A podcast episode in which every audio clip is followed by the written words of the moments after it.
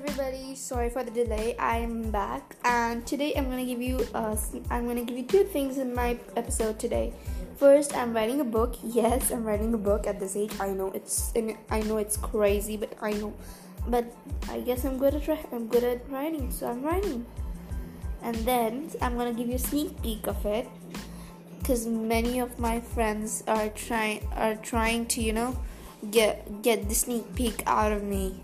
And the second thing is I'm gonna be doing a collab with my best friend Adarsh and um, on how friends should actually be.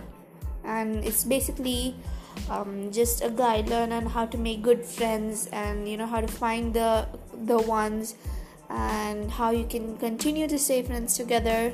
So stay tuned for the sneak peek and the collab.